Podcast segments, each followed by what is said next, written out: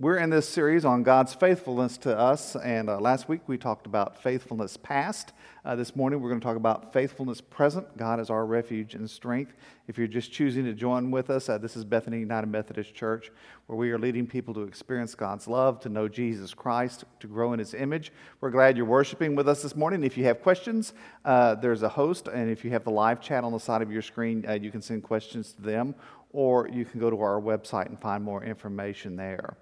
As we begin this, uh, this uh, time of talking about faithfulness present, I'm, I'm going to rem- go back and remember uh, an event before. Uh, back in uh, 2001, I moved here in August of 2001, and roughly six weeks after I arrived uh, came the events of 9 11. And we were gathering that morning, getting ready to have a staff meeting that morning when the news began to break, and someone called, and, and I turned on the news at home and caught some of it. Uh, we set a television up in the conference room, and the, the staff gathered in there, and we watched the news unfold uh, through the morning, and, and we were shocked, uh, we were horrified, we were stunned. Uh, we were scared. Uh, we didn't really understand. We didn't know what was going on. And I can remember us being in that space and, and deciding that morning that we needed to open the doors for worship that night. And so we put word out uh, through all of our communication channels and said, We're going to have a service tonight, and uh, prepared to do that. Uh, and that evening we gathered in what is now the cornerstone space for uh, worship service. And as we came in, uh, you, could, you could feel and see the fear on people's faces as they came in. Um, there were many uh, of us in the church who had family members or friends or coworkers who were in the Washington, D.C. area or the New York area. Uh, one of our members uh, actually had an, uh, was with an office that was in the World Trade Center. And so as we came in and we, we couldn't get news, we couldn't get word through, all the, the lines were jammed or down. Um, there were people who were afraid and people who were anxious and people who were angry. Uh, we didn't know what was going to happen. There were rumors floating around that perhaps there were attacks planned on the state capitals. Uh, there were other rumors about possible use of weapons of mass destruction. And so it was a very fearful, anxious group that gathered that night. And in that time, as we began to worship, uh, our music director, Carl Olson, uh, Alan Pope was with us that year. And, and uh, wasn't it Alan that had written the song based on Psalm 46? And so uh, the choir uh, prepared that piece uh, to sing with us uh, that night. And we read these words from the psalmist God is our refuge and strength, a very present help in trouble. Therefore, we will not fear, though the earth should change, though the mountains shake in the heart of the sea, though its waters roar and foam, though the mountains tremble with its tumult. And as we worshiped through that evening, I think more than a few of us felt like our whole world was changing and being shaken down to the very roots of our being and the world's being. And we gathered and, and reminded each other that night that God was with us, that God was our refuge, God was our strength in that time. And we reminded each other that even though we didn't know what the future might hold, we did know who held our future. And as we gathered and, and, reassured each other of that, reminded of each other of that, that we were God's people and God was our refuge and strength, some of the fear began to ease into confidence. And as we left that night, we still had an uncertain future, but we left in the confidence that we were God's people and we belonged to God. Join me in prayer. Almighty Father, we come to you in the midst of the craziness that has become 2020, when our whole world seems to be shaking and things are, are falling apart around us. And we ask that you come and be present with us let the words of my mouth, let the meditation of all of our hearts be acceptable to you, because you are our rock and our Redeemer. Amen. So the psalmist begins with these words of, of encouragement and then uh, continues on. There is a river whose streams make glad the city of God. Uh, the river is the river of life, the holy habitation of the Most High. God is in the midst of the city it shall not be moved. God will help it when the morning dawns. The nations are in an uproar, the kingdoms totter. He utters his voice, the earth melts. The Lord of hosts is with us. The God of Jacob is our refuge. You hear that reassuring word again God's our refuge. God is with us. God is, is, is the one in whom we find shelter. But you also hear that part about the nations are in an uproar. Uh, and, and that sounds pretty familiar these days, doesn't it? I mean, if you uh, pick up and you start looking at the headlines, uh, the nations are in an uproar. I mean, you, you read through the headlines and, and it's enough to frighten anyone. Uh, the media pulls different stories from all around the world. And, and I kind of think that in some, to some degree, uh, a lot of things that we used not to hear about, we do hear about now because the media is so present. But, but all of these things are in an uproar and we're hearing them constantly. Uh, and particularly right now, we're hearing all of the news around COVID 19 and and it feeds into the fear and the anxiety we live in. And I, am convinced that this year in particular, since uh, many of us are much more limited in what we're able to do, we're, we're more separated from one another. Uh, we're not going into our offices to work, a lot of us. We're working from home.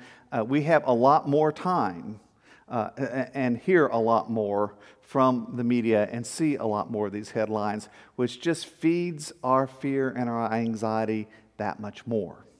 And so we become very fearful and very anxious people as we move through this time, wondering, where is God in the midst of this? And as the stream of media keeps bringing us more and more uh, frightening kinds of news and uncertain kind of news, uh, some of us just sink deeper in our fear and anxiety and, and, and struggle with it that much more. Now, the interesting thing is, we, we tend to have this kind of thing where we think that whenever things are like this, uh, somehow or other, God's forgotten us or God's abandoned us, God's walked away from us. And, and I talked about that a little bit last week with the people of Israel in exile. Uh, but, but I want to remind you that Jesus really never promised us that you know, life would be easy and would be a walk in the park. So if, you read some of the things he said uh, in Luke's gospel, he says, When you hear of wars and insurrections, do not be terrified.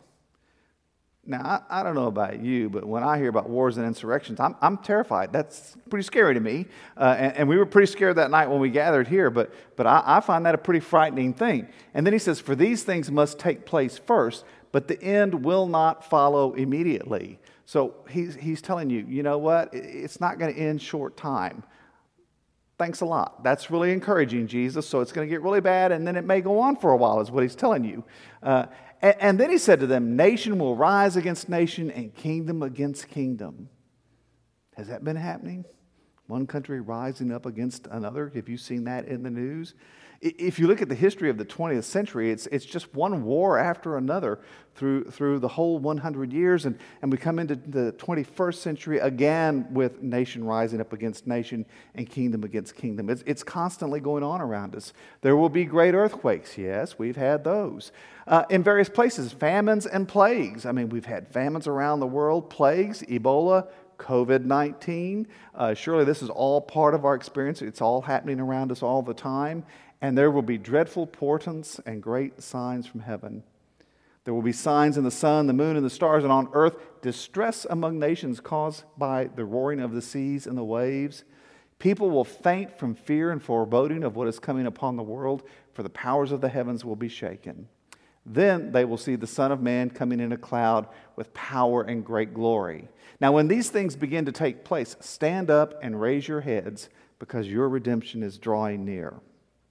I mean, when everything's falling apart all around you, which, which seems to be pretty much all the time these days, Jesus says, that's the time to stand up and raise your head.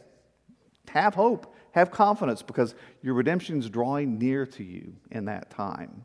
Uh, it may sound a little contradictory to the way we usually think, because normally when those things are happening, we wonder where God is. And, and Jesus is saying those are the precise moments you should be looking for God's redemption to come to you. I remember um, in the aftermath of the flood in 1998, one of my colleagues uh, showed up. And, and, I was reminded of this this week because uh, at our annual conference session, we, we had his part of the memorial service. He was remembered as one of those who had passed away this year. Uh, but, but he came in his big motorhome and he pulled up and he said, uh, I'm, I'm here to help. He says, I'm, I'm self sufficient. I've got everything I need. I've got water and everything on board. He says, So, you know, I don't really need anything from anybody. Send me where you want me to go. And, I thought about a couple in my church who uh, their home had been flooded. Uh, they didn't have insurance on the home uh, for floods, and um, they'd just been through some health crises in their lives. And, and when I had gone by last time to see them, they were just sitting on lawn chairs in their empty garage while their wet house and belongings molded and, and mildewed. They'd given up, they just had quit. And I said, Here's where I want you to go.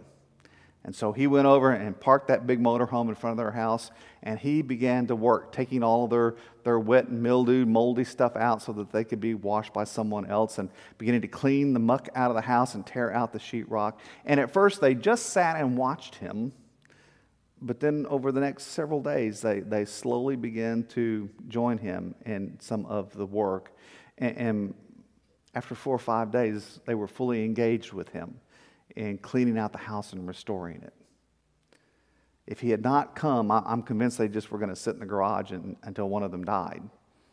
Uh, he, was, he was God's sign of hope to them. In the, in the midst of that horrible year that they were having, where they'd been through one health crisis after another, and then their home had flooded and everything had been destroyed, God sent him to be a sign of God's redemption to them. And, and indeed, he was. It made all the difference in their lives. I mean, when you're in the midst of that, that's time to look up, stand up, raise your head. God's redemption is drawing near to you. And Jesus reminds us that in the midst of this world, sometimes things are just going to be hard. Um, the hour is coming, indeed, it's come, when you will be scattered, each one to his own home, like we're doing now in the midst of this, and you will leave me alone. That's the hard part. Yet I am not alone because the Father is with me. I have said this to you so that in me you may have peace. In the world you face persecution, but take courage. I have conquered the world. I love that. Now, the world is going to be rough. It's going to be hard. And there's going to be times when you're going to feel persecuted, and there's going to be times when you are persecuted, but you can find courage in Christ. Not because everything's going to suddenly be perfect in your world, but because we know that in the end, God wins and Christ has overcome the world. And that victory belongs to us who are in Christ as well. So there's, there's this word of hope that comes that, that even though things are hard and even though things are difficult, you know, God is still with us and God is still reaching out to us and God is still around us and giving us hope. It, it's like what God said to the, to the exiles uh, so far back in Isaiah that I shared with you last week when God spoke to them. And at the time God spoke this to them, this was the present tense in their life. And God said, Can a woman forget her nursing child or show no compassion for the child of her womb? Even these may forget, yet I will not forget you. See, I have inscribed you on the palms of my hands. Your walls are continually before me. I mean, even in that time, God was telling them, You're, you're right here. And, and even in the moments when life is difficult for us and we're struggling, we're still written on the palm of God's hand. And God is still with us. And, and God is still remembering us. And God is still pouring out love on us, even in the midst of difficulty. We're going to hear a, a word about God's presence uh, in the middle of difficulty from our sister Jenna. Good morning, Bethany family. Uh, this is Jenna Heiss here. I have a picture of my family, my husband Tim, and my two sons, Cole and Jacob. And we worship every Sunday morning at the praise service for the last several years. And um, I was asked to just come on and try to share a little bit about uh, God's faithfulness to us and our me and my family, and um, how we try to love him back. Um, it's just, we've all had our stories over the last several months with this pandemic and how hard it's been. Um, some of y'all see me around in my little mobility scooter um, when I can't walk, um, as I have uh, different uh, chronic illnesses. And um, so that just always brings a challenge to our family, an extra challenge, because I have seizures and faint and different things. I'm grateful to be able to work from home and um, provide for our family right now. And because of this illness, my husband has actually had to take a leave of absence from work and be laid off. Um, and he did that, um, you know, to protect me and our family um, because I'm so, in a, such a high risk category for contracting the virus. And um, sorry. it's just so touching because he's just so loving that he would do that. It goes against his grain to not be working and um, I know that uh, you know we we were married in the church, and our faith and love together has grown stronger through this. We we prayed together, and we thank God together, and we praise God together. And um, our son actually ended up getting appendicitis during this time. He was in a lot of pain, and we took him to the ER. And only one parent could go, so I had to stay back because I couldn't be in the hospital, like exposed um, to the COVID. And so his dad actually had to take him and stay with him, and he ended up having emergency surgery and I was just just devastated and beside myself. And I I went to the prayer website um, on the Bethany page, and I started fervently writing about it.